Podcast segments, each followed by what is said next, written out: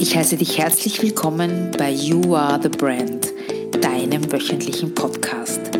Es erwarten dich inspirierende Interviews und spannender Marketing-Input mit viel Platz für deine persönliche Weiterentwicklung, weil You Are the Brand, du bist die Marke und ich wünsche dir ganz viel Spaß dabei.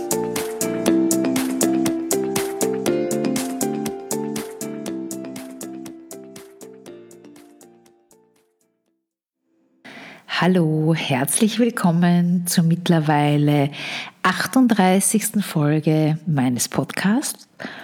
Um was geht es heute? Heute werden wir uns Kooperationspartner, Mentoren und Co ansehen und warum du nicht auf sie verzichten solltest. Was wird es für Inhalte geben? Du wirst erfahren, welche Vorteile und Chancen Kooperationen bieten. Leider Gottes natürlich auch welche Nachteile und Risiken. Dann werden wir uns die sechs, sechs mögliche Gründe ansehen, warum Kooperationen nicht funktionieren. Dann habe ich einen Punkt noch mir rausgesucht, wo du denn mögliche Kooperationspartner finden kannst und äh, Beispiele für erfolgreiche Kooperationen, beziehungsweise da ein bisschen über den Tellerrand zu sehen, der Kreativität ein bisschen zu folgen und hier dir einfach Anreize zu geben. Und als letzten Punkt, was denn Punkte sind, die in einem Kooperationsvertrag stehen müssen. Noch zu, den, zu dem dritten Punkt, wo du Kooperationspartner findest. Du, ich werde dir auch ganz konkrete Webseiten hier vorstellen, wo du eben nach möglichen Kooperationspartnern suchen kannst. Dann würde ich sagen, wir beginnen jetzt gleich einmal. Und zwar habe ich mir mal herausgesucht, was denn so Wikipedia unter Kooperationen versteht. Und hier würde mir sehr gut gefallen in meinem Kontext, dass eine Kooperation ein zweckgerichtetes Zusammenspiel ist von zwei Personen. Und das Wichtige ist dabei, dass sie ein gemeinschaftliches Ziel haben. Was ist für mich der Unterschied zu einem Mentor? Beim Mentor ist es so, dass der Mentor für mich die Rolle eines Ratgebers hat oder eines erfahrenen Beraters, der mit seiner Erfahrung und mit seinem Wissen die Entwicklung des, man nennt das Mentees, fördert. Die Unterscheidung ist, wie ihr wahrscheinlich schon herausgehört habt, das eine ist einseitig, also der Mentor ist einseitig und der Kooperationspartner ist wechselseitig. Warum mache ich die Folge? Weil ich auch einen neuen Kooperationspartner habe, beziehungsweise eine Kooperationspartnerin und weil mich diese Arbeit mit ihr einfach so begeistert. Deswegen wollte ich mit euch einfach dieses Thema teilen, weil ich glaube, dass so wahnsinnig viel Potenzial in einem Kooperationspartner ist und es macht einfach so viel Spaß, zu zweit Dinge zu lösen oder zu besprechen, sich Ideen zu überlegen, ja, einfach auch etwas Gemeinsames aufzubauen. Und ich bin einfach auch drauf gekommen, dass, ich meine, da gibt es auch Studien dazu, keine Frage, dass zwei Menschen nicht doppelt so viele Ideen haben, sondern dreimal so viele oder vielleicht sind es noch mehr. Ich habe jetzt die genauen Zahlen nicht im Kopf, aber dass man einfach zu zweit oder auch zu dritt einfach viel mehr erreichen kann. Das, das kennt man ja auch von Kreativitätsprozessen, wie, wie sich das dann einfach potenziert.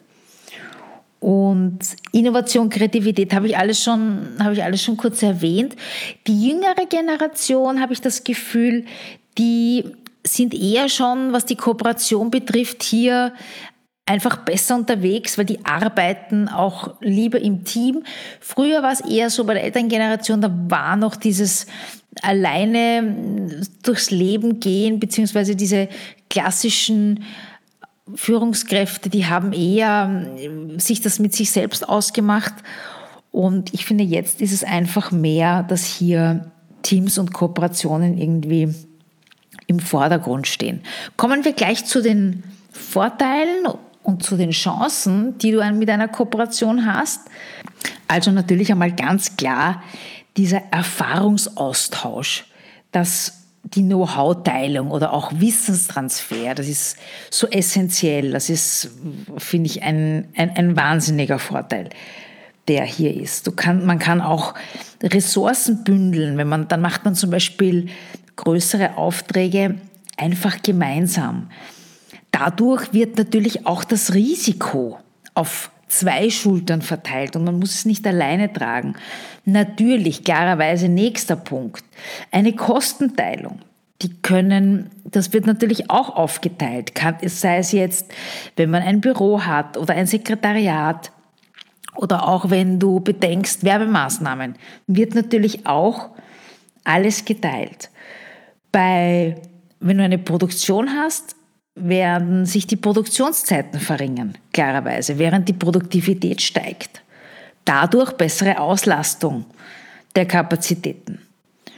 Und auch natürlich ein Ausgleich von Kapazitätsengpässen ist natürlich hier da. Dann, was fällt mir noch ein? Man kann die Marktposition ausbauen. Und ganz wichtig, neue Kunden gewinnen. Wenn man zum Beispiel seine Zielgruppen, Zielgruppen-Sharing dazu, wenn man seine Zielgruppen zusammenwirft, dann haben beide Partner etwas davon. Wie diese Kooperation aussieht, da gibt es dann horizontale und laterale und so, da komme ich dann später drauf, weil das ist natürlich ähm, ein wesentlicher Faktor, wie diese Kooperation zustande kommt. Wie, wie sieht es mit den Nachteilen aus? Sie sind natürlich leider Gottes auch mit Risiko verbunden und das sollte man einfach beachten. Zum Beispiel, dass man natürlich Entscheidungen, wenn man eine Kooperation eingeht, natürlich nicht mehr alleine treffen kann, sondern dass man auch Kompromisse schließen muss, wie in jeder privaten Beziehung auch. Dann ist eine Aufteilung von den Kooperationsaufgaben manchmal schwierig, weil der eine leistet mehr und der andere weniger. Wenn man gemeinsam zum Beispiel eine Innovation entwickelt, wer darf sie dann nutzen? Da müsste man dann auch rechtlich sich anschauen und etwas aufsetzen. Ist das dann gemeinsam? Gibt es hier eine unterschiedliche Gewichtung und so weiter? Ganz wichtig, alles das auch zu beachten. Natürlich, wenn man die Gewinne teilt, muss man auch die Verluste teilen oder tragen. Auch ein Punkt, den man berücksichtigen sollte. Und ein ganz wichtiger Punkt, wenn man die Kooperation auflöst, wer bekommt denn dann was? Zum Beispiel die Marke, die Mitarbeiter. Also das muss man wirklich im Vorfeld auch alles im Kooperationsvertrag festsetzen.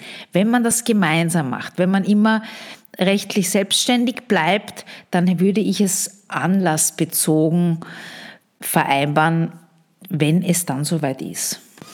Was für mögliche Gründe gibt es denn, warum Kooperationen nicht funktionieren?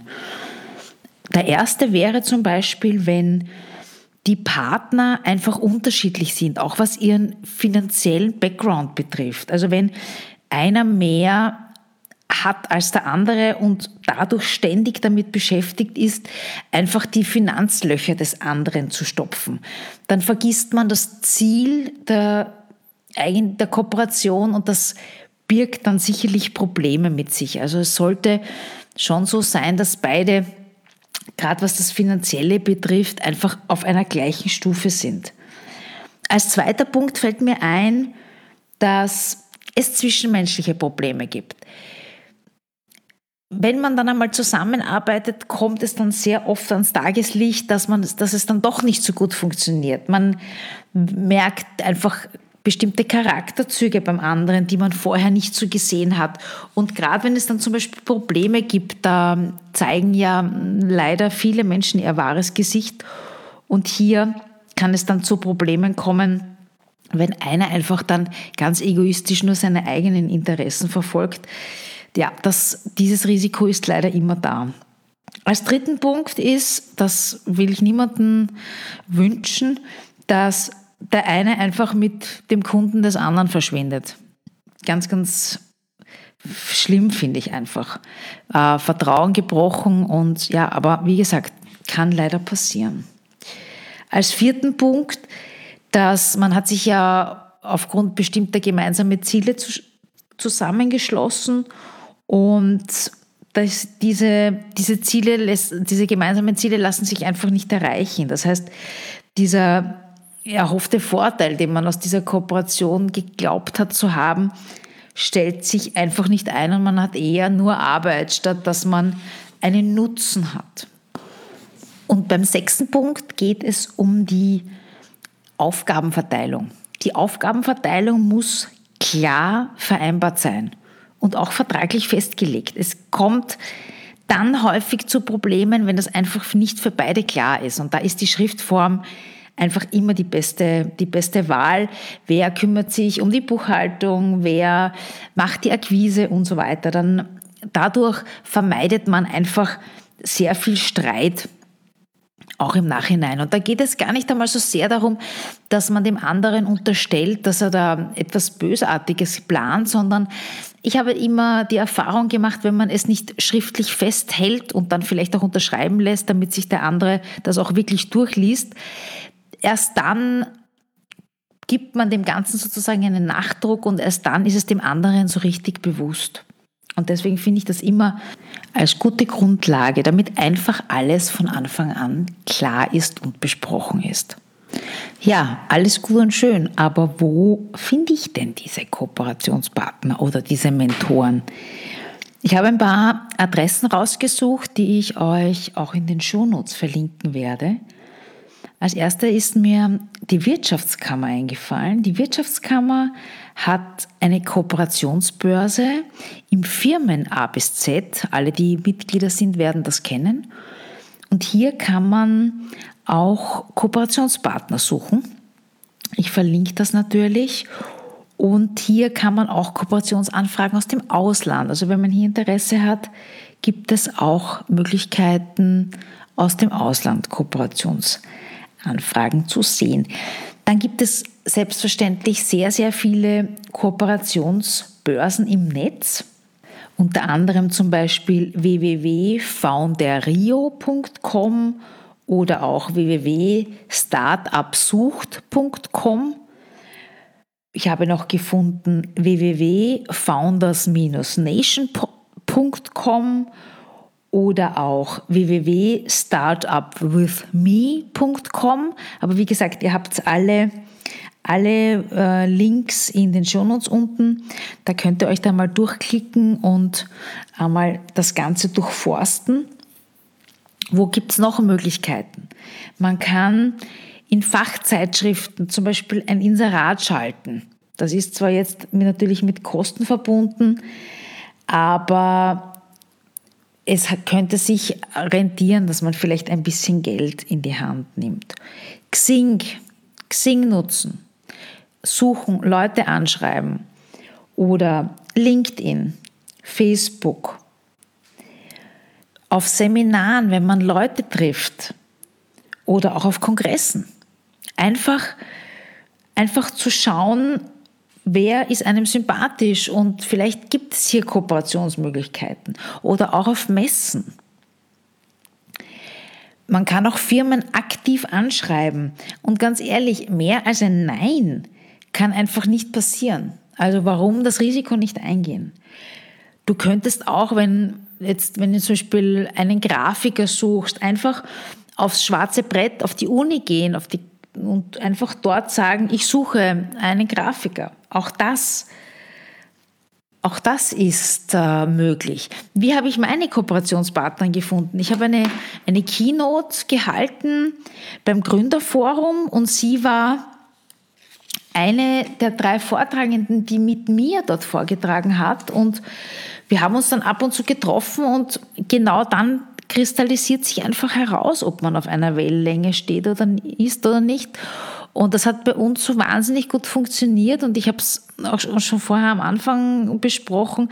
Es muss hier schon, es muss hier einfach auch Gemeinsamkeiten geben. Also wir haben zum Beispiel eine gleiche Arbeitsweise und sind einfach draufgekommen, dass wir ohne großartig viel, viele Worte zu verwenden, einfach wissen, was der andere meint und, und um was es einfach geht. Also ich, wie gesagt, sie ist in der gleichen Branche tätig wie ich. Das muss ja natürlich nicht immer sein, aber dadurch hat man es natürlich auch leichter. Also Ja, und wenn es eine Win-Win-Situation für beide ist und nicht nur einer, wenn ihr so reinhackelt und der andere nur die Früchte erntet, dann ist es eine wahnsinnig tolle Geschichte. Wie sieht es denn jetzt aus? Was gibt es denn für Formen von Kooperationen? Also es gibt die horizontale, die vertikale und die laterale. Bei der horizontalen, damit ist gemeint, dass wenn zwei Unternehmen auf derselben Stufe zusammenarbeiten, also wie zum Beispiel mit mir jetzt und mit meiner Kooperationspartnerin, wir sind beide im Marketing tätig und stehen eigentlich auf der, auf der gleichen Stufe. Als Beispiel kann ich jetzt hernehmen, nehmen wir her die Fitnessbranche. Es gibt zwei Fitnessstudio-Ketten und die kooperieren zusammen. Das eine ist jetzt zum Beispiel im Süden eher vertreten, das andere im Norden und sie bieten ihren Mitgliedern an, dass die gemeinsam in allen Studios trainieren können. Super Idee. Oder es gibt ein gleiches Produkt von einem vermeintlichen Konkurrenten mit von mir aus unterschiedlichem Budget. Und die machen eine Weihnachtsaktion, dass sie sagen Hausnummer Telefon für alle. Und die beiden Anbieter gewähren den gleichen Rabatt auf. Ein Telefon zum Beispiel. Und dadurch kann man dann natürlich sagen, okay, der eine hat eher die, das Klientel, der andere das Klientel, aber sie teilen sich die Kosten für die Werbemaßnahmen und die, die nicht so viel Geld ausgeben wollen für ein Telefon, die kaufen beim günstigeren Anbieter und die anderen beim teuren. Also eine super Idee.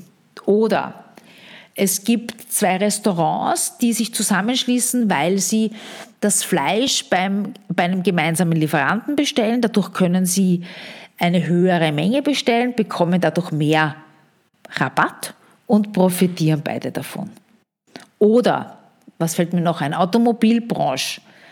Es gibt zwei Automobilhersteller und die bilden ein gemeinsames Forschungsteam, um eben gemeinsame Lösungen zu finden für ein gewisses Problem.